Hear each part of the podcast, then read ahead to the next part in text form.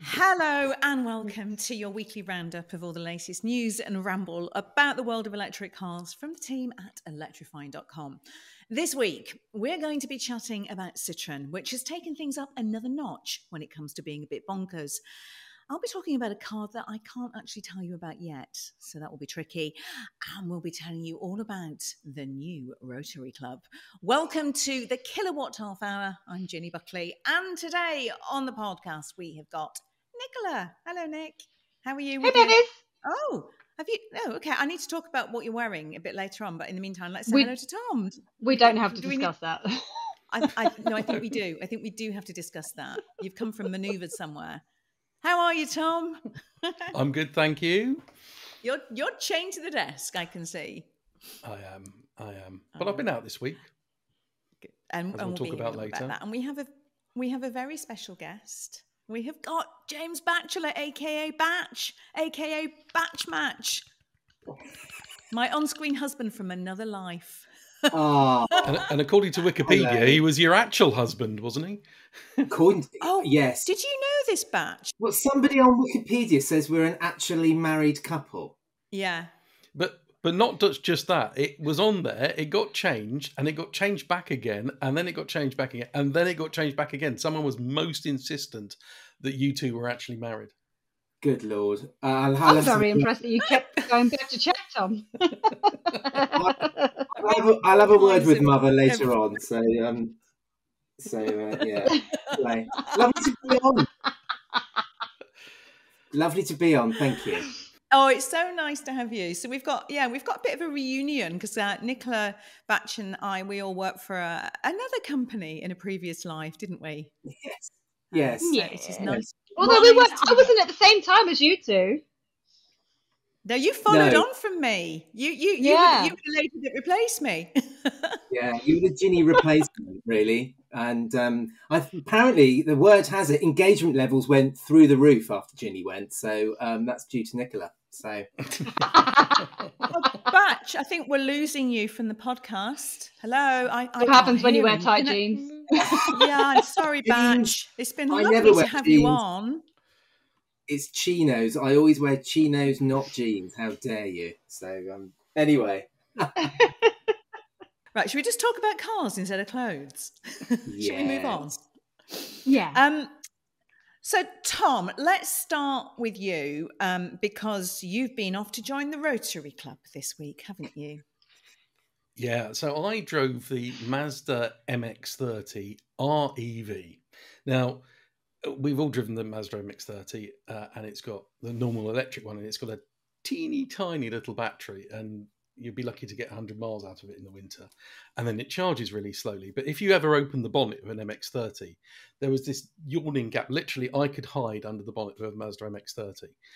And they always said they were going to put an engine in there, a petrol engine. And they've finally done it, and it's a rotary engine, which is what Mazda are kind of famous for. And everyone else has given up on rotary engines, but Mazda are saying, no, we're going to carry on.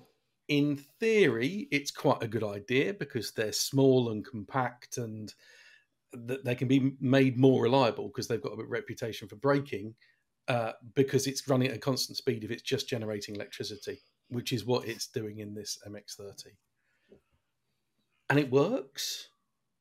But just I sense a but. Go on, let's talk about not very well bit. Well, I don't really get it. I mean, I can understand people who want a range extender car because if they're new to electric and they panic about where they're going to be able to charge and things, it's a nice, attractive backup that you can pour petrol into the thing and it will carry on going. I get that. But it's just not very efficient. So if you just run it purely on electric and it will do 53 miles on electric only, then it's got an efficiency rate of 2.9 miles per kilowatt hour, which is the same as a Rolls Royce Spectre. So if you're running it every day, backwards and forwards, it's not very... And, you know, you'll get almost twice that out of something like an electric Corsa. Oh.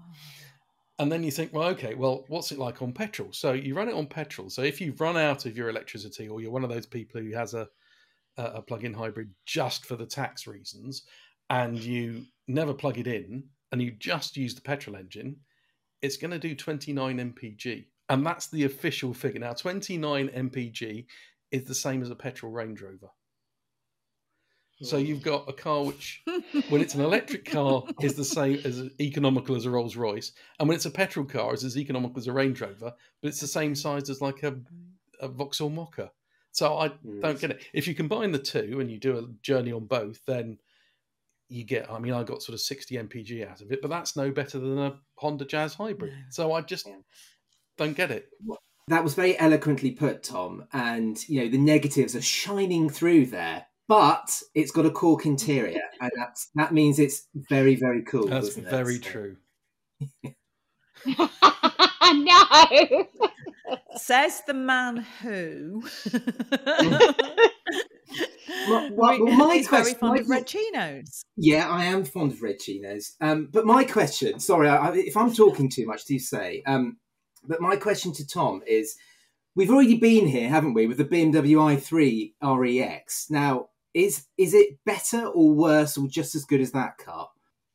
Well, the BMW, I mean, they don't sell that car anymore because it didn't make much sense for them. And people didn't really need it because the electric battery got better and you could do 200 miles on in an electric car alone. So it didn't make much sense. But I think the BMW was less refined because once they used a 2-cylinder motorbike engine, and when that kicked in, it was a bit noisy. And it was quite noisy, that wasn't it? Yeah, in the Mazda, it is quite refined. It's very strange when you're driving on the motorway and the engine kicks in. A couple of us commented independently that it sounds like someone's using a drill on their masonry. You know, they're putting in some big cables or something through the wall about 2 rooms away. So it's a really kind of, like, what's that? Is something wrong with the car? No, that's the noise the engine makes.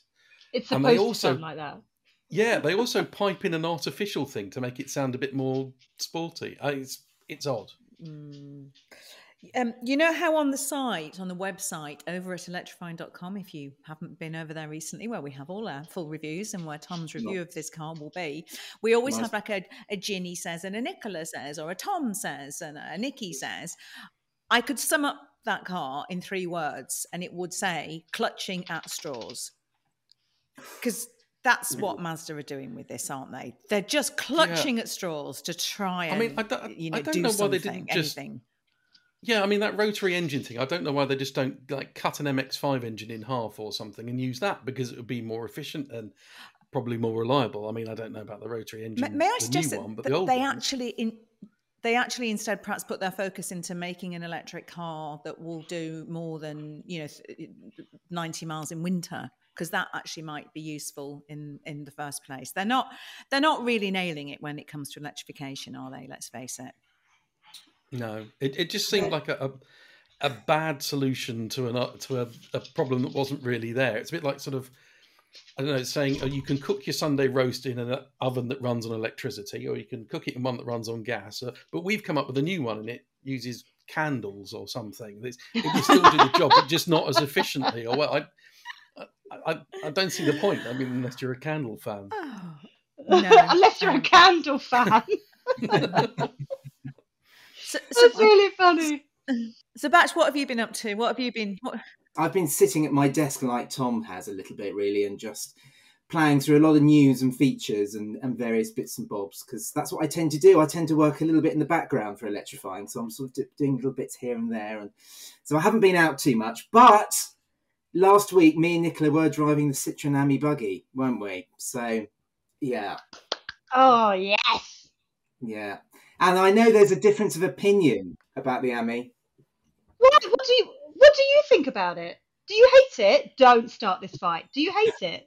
No, I love it. I love it. I do love it. Okay. I mean, it makes no sense whatsoever. We know it makes no sense whatsoever. It's very expensive for what it is. It's hugely flawed. But I mean, come on, you've just got to love it, I think, because it just shows Citroën have got a sense of humour, haven't they? And I think it's just a great little thing, and especially in buggy form. It's just you can't not drive it with a smile on your face, can you?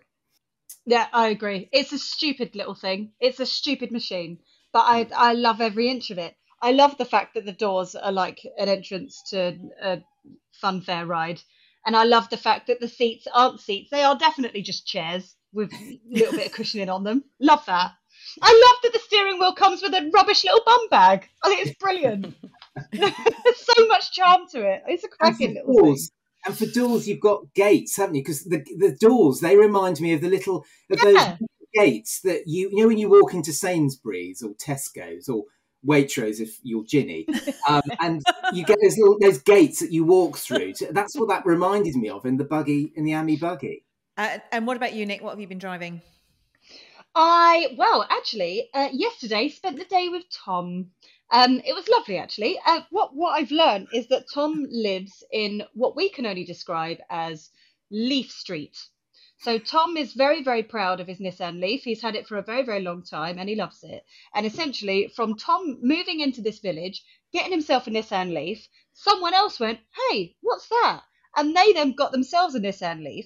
And then I spent the day just driving around Tom's little village, meeting lots of people that all own a Nissan Leaf because their neighbours have bought a Leaf and then their friends have bought a Leaf. And there's, I kid you not, you can't even make this up.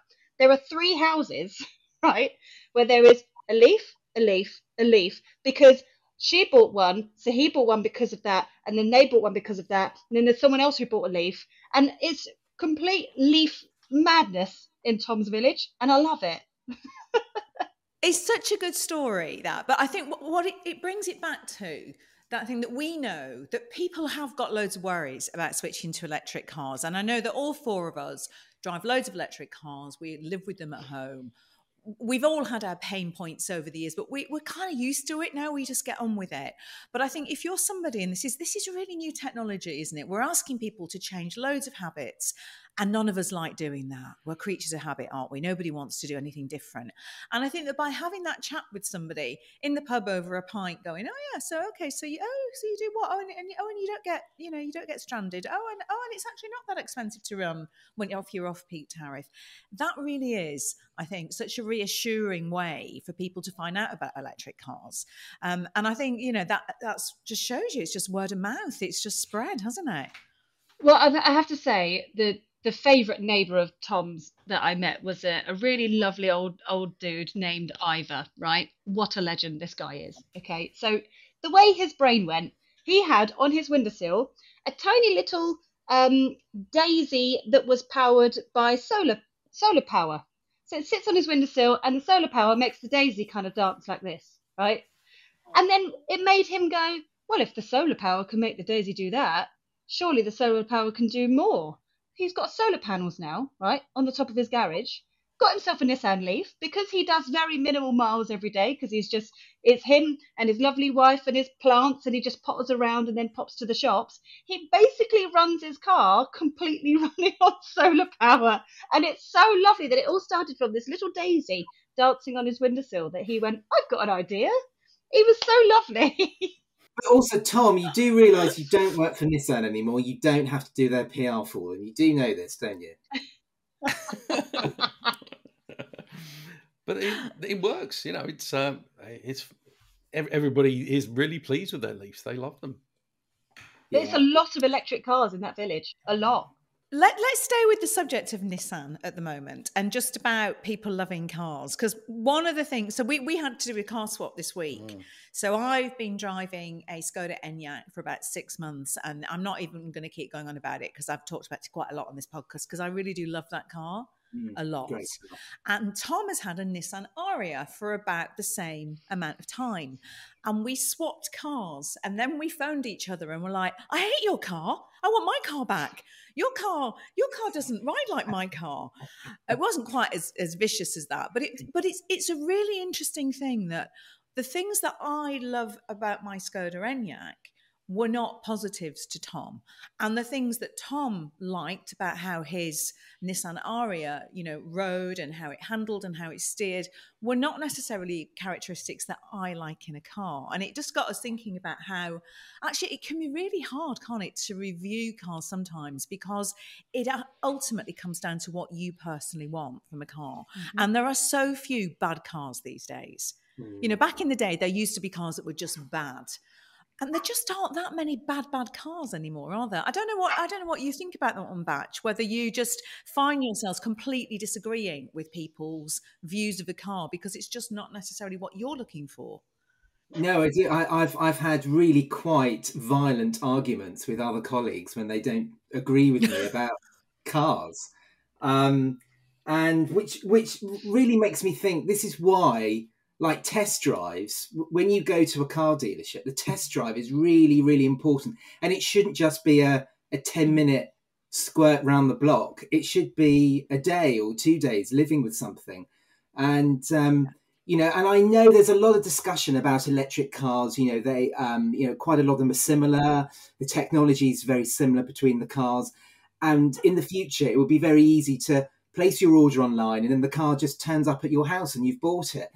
I just don't think we're there yet. And I think the idea of having the test drive, living with it, do you like the ride? Is the infotainment system really easy to use? How easy is it to get your dog in and out the boot? All of those things are really, really important. Yeah, it's such a good, you know, a good comment to make that, because it is that thing that, you know, it was just so remarkable that as we were having like a to and fro conversation, weren't we, Tom? And I was saying, no, I just don't like it. It's just too, you know, it's too bouncy. It's picking up all the potholes on the roads. I, you know, didn't like it at all. And you were like, but that's comfortable. No, that's comfortable. Mm. And I was saying, oh, the steering's too light. No, it's not. Your steering's dreadful on the Ariya. I don't know. It's interesting. I think a lot of it is if you drive a car for a long time, you get used to it, and then that becomes your norm. And then if you get into something else, you think that's possibly bad. But also, I mean, my car's just better.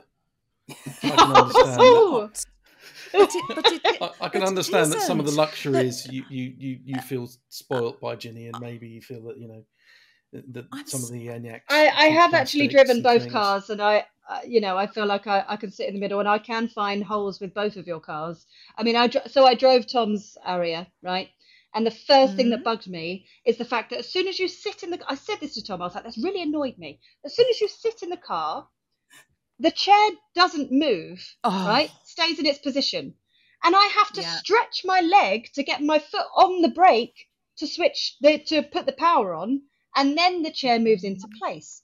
Whereas in my Genesis GV60, which I'm very much enjoying at the moment, I sit in the car, the moment the door is shut, my chair moves forward, ready for me to put the foot on the brake to switch it on. It's the little simple thing that really bugged me in that Ariya. That really bugged me.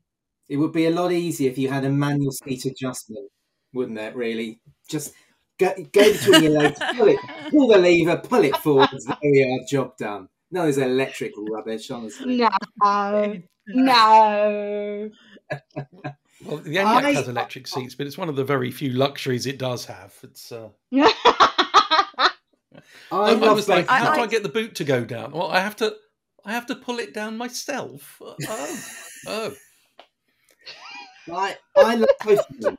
But if I had to choose, it'd be the Enyaq for me. I love the Enyaq. Although I do have to say, if you are looking for a car that can tow extremely well, and I say this with my Tow Car of the Year judge hat on, the Nissan Ariya is the best and recently won the Tow Car of the Year competition. So if you need to tow stuff, you've got to go for This is like, you know, not saying that the Ariya is a bad car. The Ariya is an excellent car. I think it's got a really lovely interior. And I completely get you on that, Tom. You know, it's nice and luxurious and it all, you know, materials are lovely. But for me, you know, I thought the brakes were really soft when it wasn't in e-pedal. I thought it struggled to get a bit settled on the road. It didn't feel massively composed. And I did think, I mean, okay, I've obviously been driving the Ariya for a long time. And but, you know, we're in and out of different cars all the time. And I think ultimately it does just come back to the fact that, you know, we all have different opinions. And going back to what Batch said, it's really important, you know, don't just buy a car purely online without having sat in it and driven it, because you might be in for a shock. Because we can't even agree amongst ourselves. No. Yeah. Well, do you remember we had a major disagreement on the ID.3 and how the ID.3 rides? Because you completely disagree with everybody, don't you, Ginny? I think it rides quite nice. I was vindicated recently because I was on a launch, because this is the, with some journalists from another publication, and I was like, this has become my bugbear now, the ID3, because I was literally the only member of the team that was like, no, I'm just not keen on the ride. And somebody said to me from another publication, I completely agree, I don't like the way it rides either. I was vindicated. Who was it? Name drop. Who was it? It was John McElroy from Auto Express. James, you put your hand up. Go on. Well, no, I was going to say, I don't like the ride in it either. I think it's too bouncy and just all over the place. Honestly, I do. And I think, but to me, that just sums up that the ID3 has been the most disappointing car I've driven for years. And even with the recent model, it hasn't got any better. And I just feel as though that car was rushed through. None of the problems were ironed out on it. The ride is terrible. The quality is horrible. It's just a nasty car. I'm sorry, VW, but I'm not a fan. Okay, all right. So we're in the same club, Batch. Obviously, we were taught the same way. We were started off. That's me banned from driving over VW. Once I'm abstaining. I know. So I actually, on the subject of VW, so I have been to see a secret car this week. So it's a car that I can't really tell you about, but I'm going to tell you a bit about it. So it's this Citroën EC3. So I've been to sort of see that and to film with it ahead of it being launched in a couple of weeks. So I can tell you the stuff because we do already know bits and pieces about it. And obviously it's going to have, we know it will have sort of just under 200 miles of range, something around that. It's going to be priced around sort of £21,500. They're saying €25,000 is what they've said. And I've actually, of course, seen it and prodded around it and poked and had a good look at it.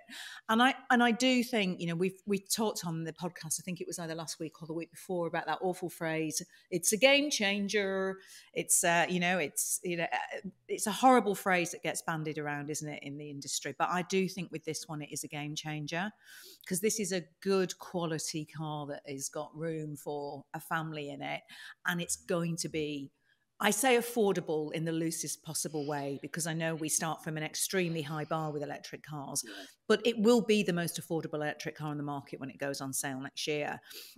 And then it got me thinking that actually VW with the ID.2, what's taking them so long, you know? So because that's not going to come to market till like 2025. And I do think that it's actually going to be revealed in about, I think it's the 17th of October, and the video will go live then. And there's an awful lot to say about that car, and it's going to be quite exciting to see what reactions people have to that. Interesting. Oh, I'm looking forward to it, because if that's the price range they're saying, then...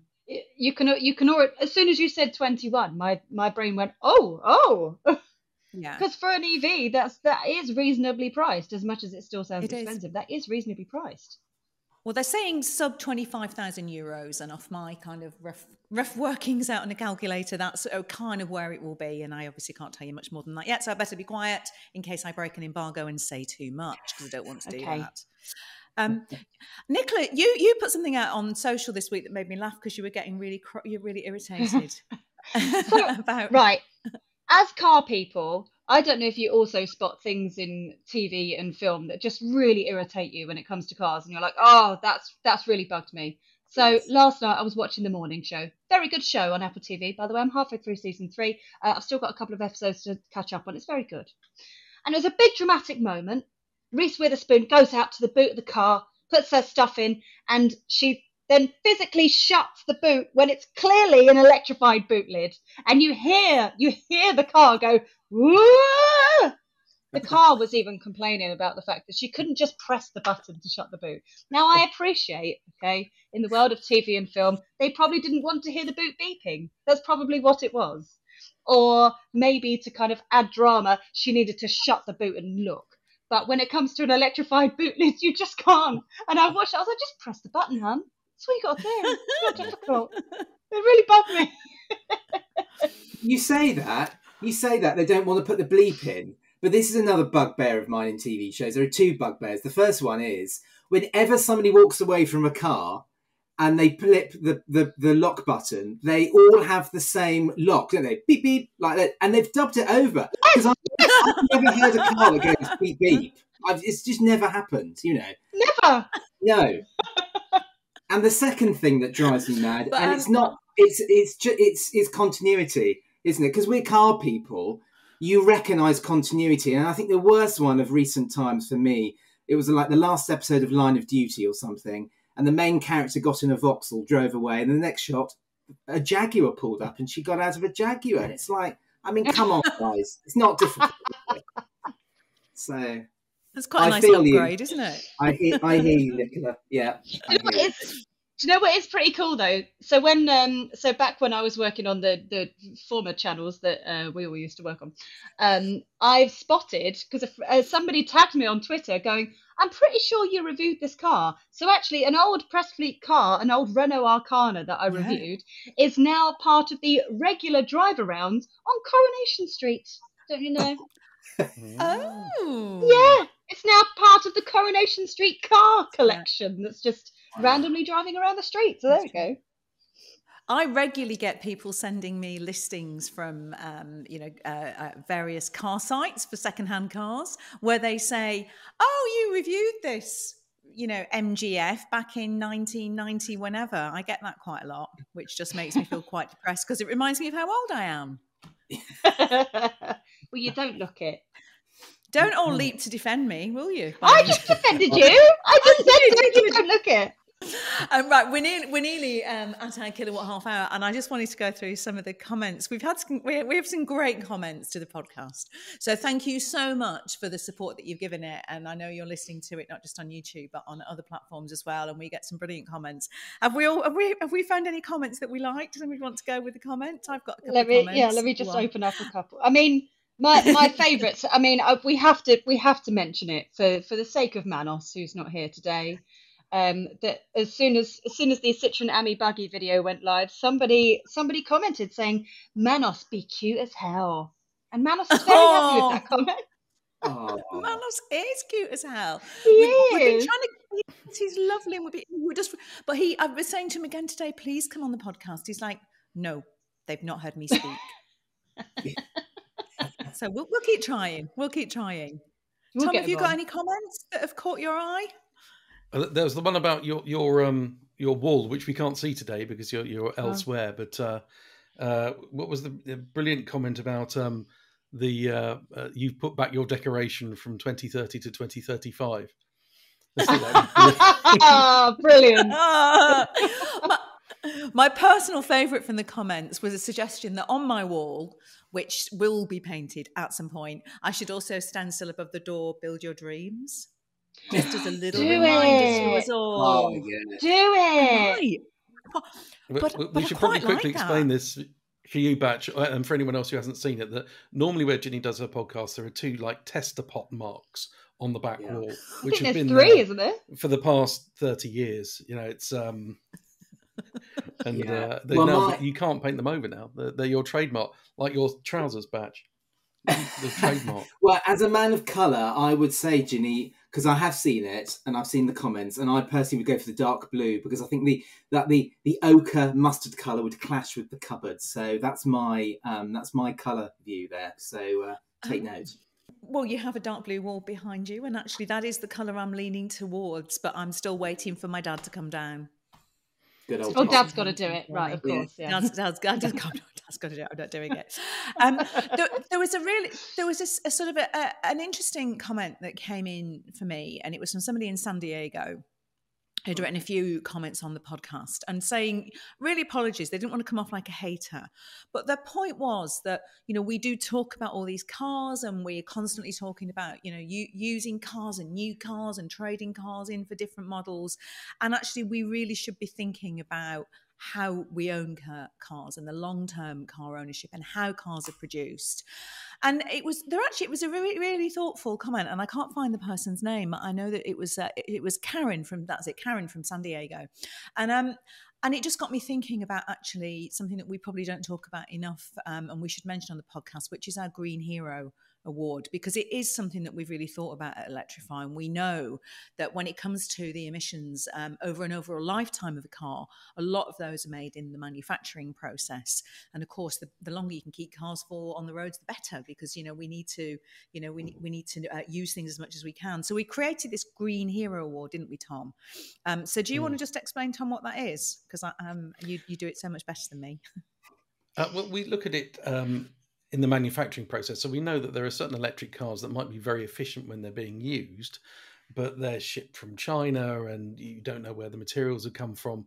And at the same time, there are certain manufacturers, and BMW was the first one we looked at, where they do things like lots of recycling. They get the energy from solar panels and from wind turbines. They take their water from a river rather than shipping it in, and then they make sure it's clean and it goes back in. And we just felt that they were doing all these things and they weren't getting any credit for it from customers or from the media. So we got some other experts in to make sure we weren't having the wool pulled over our eyes to look at these manufacturing processes and to say, yeah, that's absolutely kosher. They're absolutely doing these things for real and it's making a difference. So it's I think vitally important, and I hope that kind of the legislation in future takes that into account as well, and they get some sort of tax breaks or something.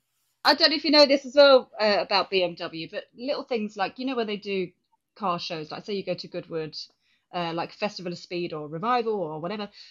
When I had a lovely chat with Helen, who works at BMW, while I was at Goodwood, and their whole setup, everything that they had was all completely recyclable. Everything was eco-friendly, down to the plants that they were using will be replanted. The wood that they were using is being reused for something. Everything was all being reused, and everything had been thought about in the entire area that they were using, which I thought was just a really nice thing to think about, that they weren't banging on about it. It was just one of those moments that I went, isn't this lovely? And then she told me about it, but they didn't preach it, but they were doing it because they should be doing it. And that's it, which I thought was really nice. I mean, they are doing it. More companies should be doing it. The sad thing is that when we first gave out that award, and we said we worked with Andy Palmer, who great industry figure, and we worked with the consultancy EY on that, we only gave it to two car companies. We gave it to Nissan for the Leaf for its production up in Sunderland, and we gave it to BMW. And there's actually a third company now has got it. Citroën actually got it for the Ollie concept car, because of just what that was doing, which was so groundbreaking about using recycled materials and really thinking about the future life of the car. But I think we're hearing it more, that, aren't we, Batch? I'm sure in the conversations you have with people, you're hearing them talking much more, aren't you, about the whole ecosystem. Yeah, absolutely. And I think that's why what you're doing with the Green Award is so important, because it is very much the in thing at the moment. Every car manufacturer is talking about net zero. You know, there's fewer emissions at their factories, all of these things. And the problem is there are probably some very important messages that people are saying, but it's just lost in this sort of just this shout of everybody saying, we're doing this, we're doing that. And I think there are probably a few car makers who are probably just tweaking the truth a little bit in some instances. So, and as I'm sure you've discovered, it's very difficult to cut through a lot of the noise and actually get to the true facts. So it is really important, because I know plenty of people who they are considering choosing an electric car, but they want it to be the most sustainable option. If they're going to make this leap, they're going to really change what they're buying next time round, and they're going to change their lifestyle. They want it to be a step for the better. They want it to be a change for the better. So, it's really interesting at the moment. Yeah, it is. It is. So any final thoughts from anyone, what you all up to over the next week before we come back next Friday? Anything exciting going on? Tom, what are you Monday, up to? I'm off to Germany to go and drive the new Corsa E. On Monday. Ooh, that'll be nice. That will be nice. Tom, what are you up to next week? No, I'm chained to the desk next week. No, chained to the desk. Well, I've got my Ariya back, so I'm happy. You'll be kissing it and hugging it. I'll be cleaning it. Oh, bless Tom. You sent my car back cleaned. That was such a nice thing to do. He might not love my Enyaq, but he sent it back to me in a much more pristine condition that it was dropped off with him. It was a bit of a health hazard, so I had to. Well, I think on that note, we will wrap up this episode of the Kilowatt Half Hour. Thank you, everybody, for listening. If you're not already, please do subscribe because it does make a difference. And then you also know when all our latest videos have landed. But from all of us for this week, goodbye. See you soon.